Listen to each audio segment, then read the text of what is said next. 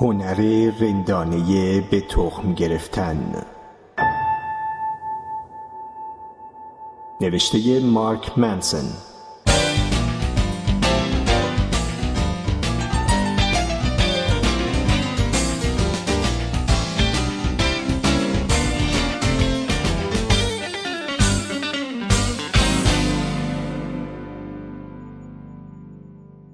وقتی جوانتر بودم هر وقت که یه ویدیو پلیر یا استریو جدید واسه خونه می گرفتیم همه دکمه ها رو فشار می دادم.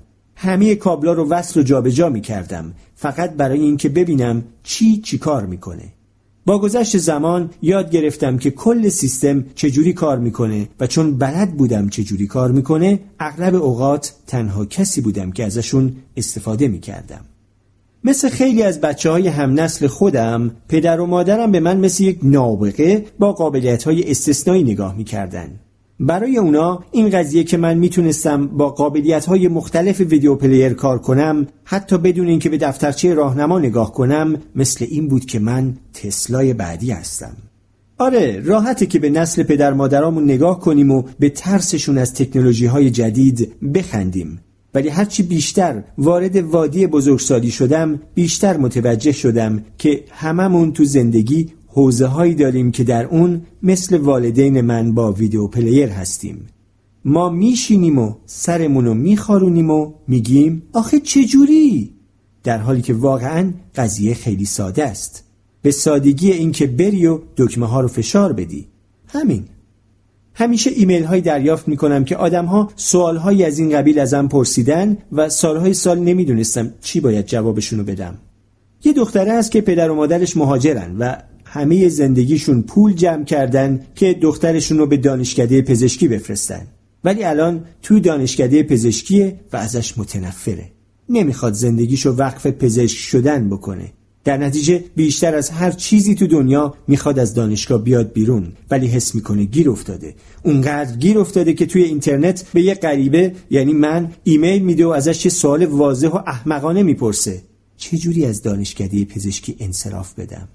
یا یه پسر دانشجو هست که روی معلم خصوصیش کراش داره و هر بار در مورد هر نشونه ای هر خنده هر جوک هر بگو بخندی کلی خیال پردازی و فکر می‌کنه و یه ایمیل 25 صفحه‌ای برای من می‌نویسه که توش در نهایت نتیجه گیری می‌کنه که چجوری دعوتش کنم بریم بیرون شام؟ یا اون مادر مجردی که بچه‌هاش بزرگ شدن و درس و دانشگاه رو تموم کردن و الاف و بیکار میگردن و روی مبلای خونه دراز شدن دستشون هم تو جیب مادره و به فضای شخصیش احترام نمی‌ذارن. اون می‌خواد که بچه‌هاش برن پی زندگی خودشون. می‌خواد هم بره پی زندگی خودش ولی خیلی میترسه که بچه‌هاش از خونه بیرون کنه و از خودش دور کنه. اونقدر میترسه که از من می‌پرسه چجوری ازشون بخوام که از خونه من نقل مکان کنن. اینا همون سوالای ویدیو پلیری هستن. از بیرون که نگاه می‌کنی جوابش خیلی ساده است. فقط خفه شو و انجامش بده. ولی از دید این آدما که به قضیه نگاه کنی این سوالا خیلی مبهم و پیچیده و گنگ هستن. معماهای اگزیستانسیال که با کلی چیستان بسته‌بندی شده و همینجوری توی یه سطل پر از مکعبای روبیک ریخته شده. سوالای ویدیو پلیری خندیدارن چون جواب برای کسی که یکی از اونا رو داره سخت به نظر می‌رسه و برای کسی که نداره آسون. مشکلی که اینجاست رنجه. پر کردن فرم ها و کاغذبازی های لازم برای بیرون اومدن از دانشکده پزشکی یه فرایند سرراست و واضحه. ولی شکستن قلب والدین نه. دعوت کردن معلمت به یه شام به اندازه به زبون آوردن کلمه هاش ساده است. ولی ریسک آبروریزی و رد شدن دعوت خیلی پیچیده به نظر می‌رسه. اینکه از کسی بخوای از خونت بره یه تصمیم واضح و تمیزه. ولی این حس که داری بچه ها تو تو زندگی تنها می‌ذاری همچین حسی نداره. بیشتر دوران بزرگسالی و جوونیم مشکل استراب اجتماعی داشتم. بیشتر اون روزا با بازی های کامپیوتری خودم رو سرگرم می کردم و شبها با مشروب خوردن و علف کشیدن و اینجوری حواسم از اون بیقراری پرت می کردم. سالها فکر صحبت کردن با یک غریبه مخصوصا اگر اون غریبه جذاب، جالب، محبوب یا باهوش می بود به نظرم غیر ممکن می اومد. سالها با یه سرگردونی توی کوچه و خیابون راه می‌رفتم و از خودم سوالای احمقانه ویدیو پلیری میپرسیدم آخه چجوری؟ چجوری همینجوری میری سمت یه آدم و باهاش حرف می‌زنی؟ چجوری یه نفر می‌تونه همچین کاری بکنه؟ همه جور باورهای احمقانه در این باره داشتم. مثلا اینکه تو اجازه نداری با کسی صحبت کنی مگر اینکه دلیل موجهی برای این کار داشته باشی. یا اینکه خانوما فکر می‌کنن اگه برم جلو و بگم سلام پس می‌خوام بهشون تجاوز کنم.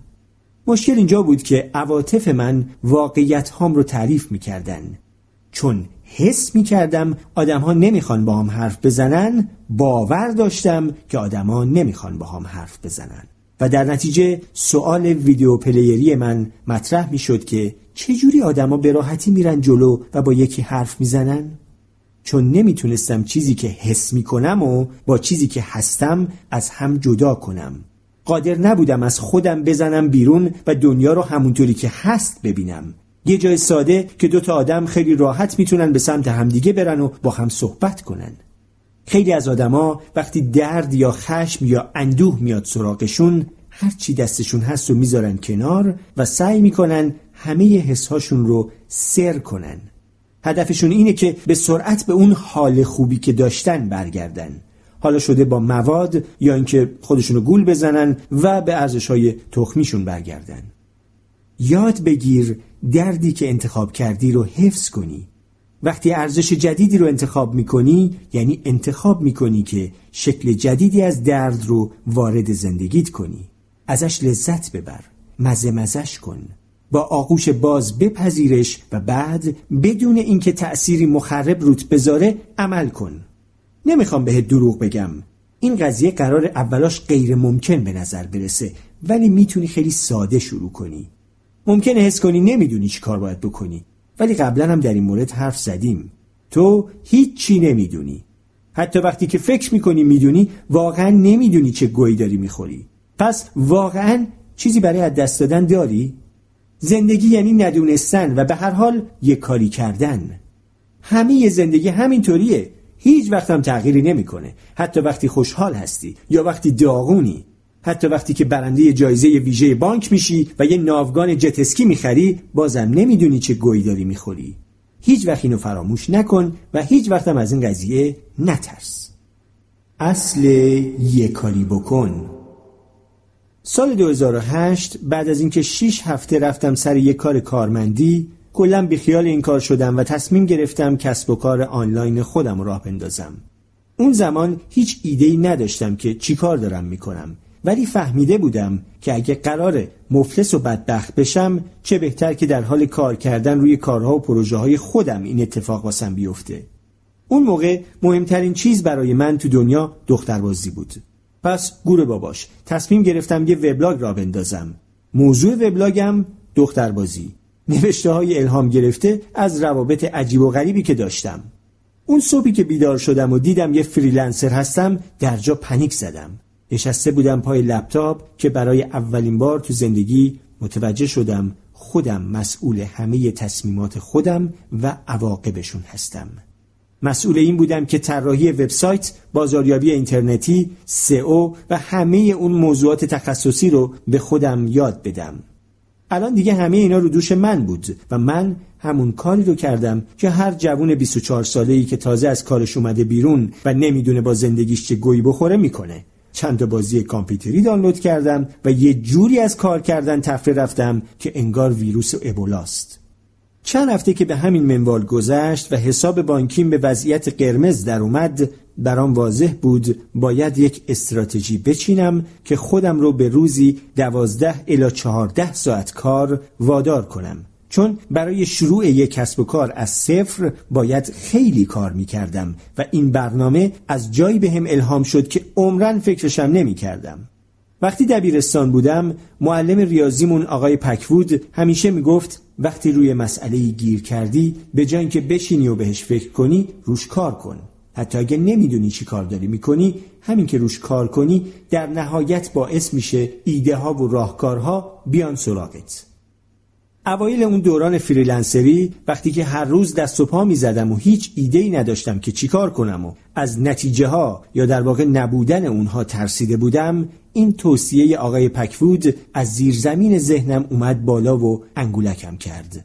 مثل یه مانترا به هم الهام شد که می گفت همونجا علکی نشین یه کاری بکن جوابها خودشون سر و کلشون پیدا میشه. روزایی که توصیه آقای پکفود رو انجام دادم درس بزرگی درباره انگیزه یاد گرفتم. هشت سال طول کشید که این درس بره تو مخم ولی چیزی که در طول اون ماهای سخت و کشدار شروع وبلاگ نویسی و اون همه پست نصیحتی خندهدار و حساب بانکی خالی و زندگی کاناپه‌ای یاد گرفتم شاید مهمترین چیزی باشه که تو زندگی ازش درس گرفتم. عمل فقط معلول انگیزه نیست علتش هم هست. بیشترمون وقتی دست به عمل می‌زنیم که به سطح خاصی از انگیزه رسیده باشیم و زمانی انگیزه میاد سراغمون که به اندازه کافی الهام عاطفی بهمون به دست بده. فکر می‌کنیم که این مراحل یه همچین زنجیره ای رو طی می‌کنه. الهام عاطفی بعد انگیزه بعد عمل. اگه می‌خوای یه کاری رو انجام بدی ولی انگیزه نداری دیگه فکر می‌کنی به گاه رفتی. براش کاری نمی‌تونی بکنی. تا وقتی که یه انقلاب عاطفی درونت اتفاق بیفته که انگیزه کافی رو در تو ایجاد کنه که کون تو از روی کاناپه برداری و انجامش بدی. قضیه انگیزه اینه که یه زنجیر سه نیست بلکه یه لوپ بینهایته. این شکلی الهام انگیزه عمل. الهام انگیزه عمل. الهام انگیزه عمل همینطور تا آخر. کارهای شما جرقه های عاطفی و الهام بخشی میشن و همینطور جلو میرن و انگیزه میشن واسه کارهای بیشتر. اگه این قضیه رو خوب درک کنیم می‌تونیم با یه چرخش طرز فکر اونو برای خودمون اینجوری استفاده کنیم. عمل الهام انگیزه. برای اینکه یه تغییر مهم تو زندگیت ایجاد کنی انگیزه نداری؟ خب یه کاری بکن. واقعا هرچی و بعد تأثیری که اون عمل روی زندگیت می‌ذاره رو یه جوری استفاده کن که بشه انگیزت. من به این قضیه میگم اصل یه کاری بکن. بعد از اینکه از این اصل برای راه اندازی کسب و کار خودم استفاده کردم اونو به خواننده هام یاد دادم. مخصوصا اونایی که گیج و سردرگم می اومدن و سوالای ویدیو پلیری میپرسیدن مثل اینکه چطوری کار پیدا کنم؟ یا چجوری به این پسره بگم که می‌خوام دوست دخترش باشم و چیزایی از این قبیل؟ دو سال اول که برای خودم کار می‌کردم هفته پشت هفته گذشت بدون اینکه چیز خاصی به دست بیارم. دلیلش هم چیزی نبود جز اینکه من در مورد کارهایی که باید انجام می‌دادم خیلی مضطرب و نگران بودم و اینکه خیلی راحت کارا رو پشت گوش مینداختم و خیلی زود یاد گرفتم اگه خودم رو مجبور کنم که یه کاری کنم حتی پیش و پا افتاده ترین کار خیلی زود باعث میشه شاخ قولها ساده جلوه کنن. اگه قرار بود کل یه وبسایت رو از نو طراحی کنم خودم رو مجبور می‌کردم که بشینم پای کار رو به خودم می‌گفتم خب الان فقط هدر سایت رو طراحی می‌کنم. ولی وقتی هدر رو تموم می‌کردم متوجه می‌شدم که رفتم سراغ بقیه قسمتاش. و قبل از اینکه به خودم بیام می‌دیدم که کلی انرژی دارم و هنوزم درگیر پروژم تیم فریس نویسنده داشت داستان رمان نویسی رو تعریف می کرد که بیشتر از هفتاد رمان نوشته بود. یه نفر از اون رمان نویس پرسید که چطور تونسته اینقدر استمرار داشته باشه و انگیزش رو حفظ کنه. اون جواب داده بود دیویست تا کلمه چرت و پرت در روز. همین. ایده این بود که اگه خودش رو مجبور می کرد که دویست کلمه چرند بنویسه عمل نوشتن به تنهایی الهام بخش اون می‌شد. تا به خودش میومد می‌دید که هزاران کلمه رو اوورده رو کاغذ. اگه ما از قانون یک کاری بکن پیروی کنیم دیگه شکست اهمیتی نداره. وقتی استاندارد موفقیت صرفا عمل کردن باشه وقتی هر نتیجه خودش یه پله پیشرفت و به تنهایی با اهمیت تلقی بشه وقتی انگیزه و الهام به عنوان پاداش و نه پیش نیاز تلقی بشن ما خودمون رو به جلو میرونیم. با خیال راحت شکست می‌خوریم و اون شکست هم حتی ما رو به جلو هل میده. قانون یک کاری بکن نه تنها به همون کمک می‌کنه بر احمال کاری غلبه کنیم بلکه می‌تونه فرایندی باشه که باهاش ارزش های جدیدی برای خودمون انتخاب کنیم. اگه افتادی وسط یه بحران اگزیستانسیال و همه چیز بیمعنی به نظر رسید اگه همه اون روش هایی که خودت رو باهاشون اندازه گیری می‌کنی کم آوردن و سرت با کونت پنالتی می‌زد اگه متوجه شدی که پیگیر رویاهای اشتباهی بودی و به خودت آسیب زدی اگه متوجه شدی که معیارهای بهتری هم هستن که با اونا خودتو ارزیابی کنی ولی نمی‌دونی چجوری جواب همون قبلیه. یه کاری بکن. اون یه کاری می‌تونه کوچکترین عمل شدنی در راستای یه چیز دیگه باشه. می‌تونه هر چیزی باشه. اگه این روزا متوجه شدی که تو همه روابطت یه عوضی حق به جانب بودی و حالا می‌خوای همدلی با دیگران رو تمرین کنی بازم جواب همونه. یه کاری بکن. ساده شروع کن. گوش دادن به مشکلات یه آدم دیگر رو برای خودت بذار یه هدف و اینکه برای کمک کردن به اون آدم وقت بذاری. فقط یه بار این کارو بکن. یا به خودت قول بده دفعه بعد که حالت بد شد خودتو ریشه مشکلاتت بدونی. بیا این طرز فکر رو امتحان کن و ببین چه حسی داره. اغلب اوقات این همه یه کاریه که برای قلتوندن گله برف لازمه. عملی که نیازه تا الهام بخش انگیزه بشه برای حرکت رو به جلو. تو می‌تونی منبع الهام خودت بشی. می‌تونی منبع انگیزش خودت بشی. عمل همیشه دام دسته و اگه یه کاری کردن معیار موفقیت تو باشه اون وقته که حتی شکستم تو رو رو به جلو هل میده.